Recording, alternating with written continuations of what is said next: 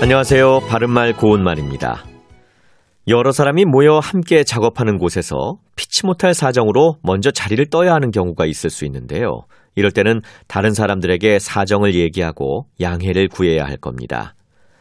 그런데 요즘 안내방송이나 홈페이지 공지 등과 같은 여러 상황에서 이 양해라는 표현을 잘못 사용하는 일이 심심찮게 있습니다.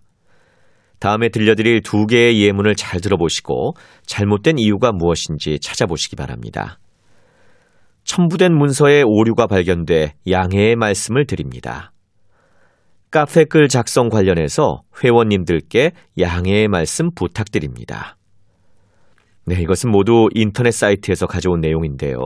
그렇다면 이 두 예문에서 공통적으로 나온 양해의 말씀을 드린다는 표현이 문제가 되는 이유는 무엇일까요?